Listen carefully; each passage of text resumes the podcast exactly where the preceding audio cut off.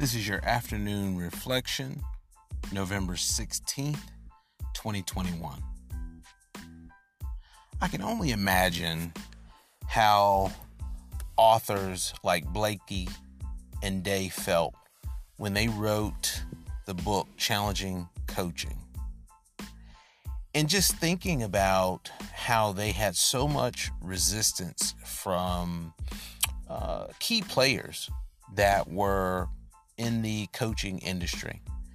And the thought of people telling them that they were not going to be successful, that they were going against the norms, um, it really makes me think about where we are today in 2021. And it makes me reflect on how people are always quick to tell you that you're not following the status quo or that you are not falling in line with the traditional way of doing things. They talk about traditional the traditional coaching model in their book and then the facts based coaching model that they are presenting. And so this is the the book that I referenced in our coffee pot discussion earlier this morning. So here's how I want to reflect this afternoon. If you want to be great, if you want to create your own path, if you want to be in control of your own destiny, you're going to have to go against a lot of trends you're going to have to step outside of the box. Um, what other cliches can I come up with?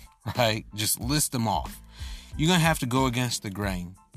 And in doing that, you're going to come across some pretty turbulent, um, you know, winds, rocky seas, you know, however you want to, however you want to address it and talk about it. But here's the thing greatness requires work.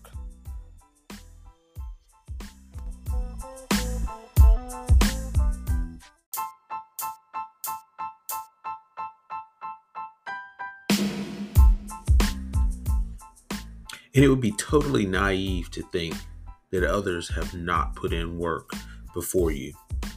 And so when you're thinking about coaching strategies, look for strategies that are not your typical approaches.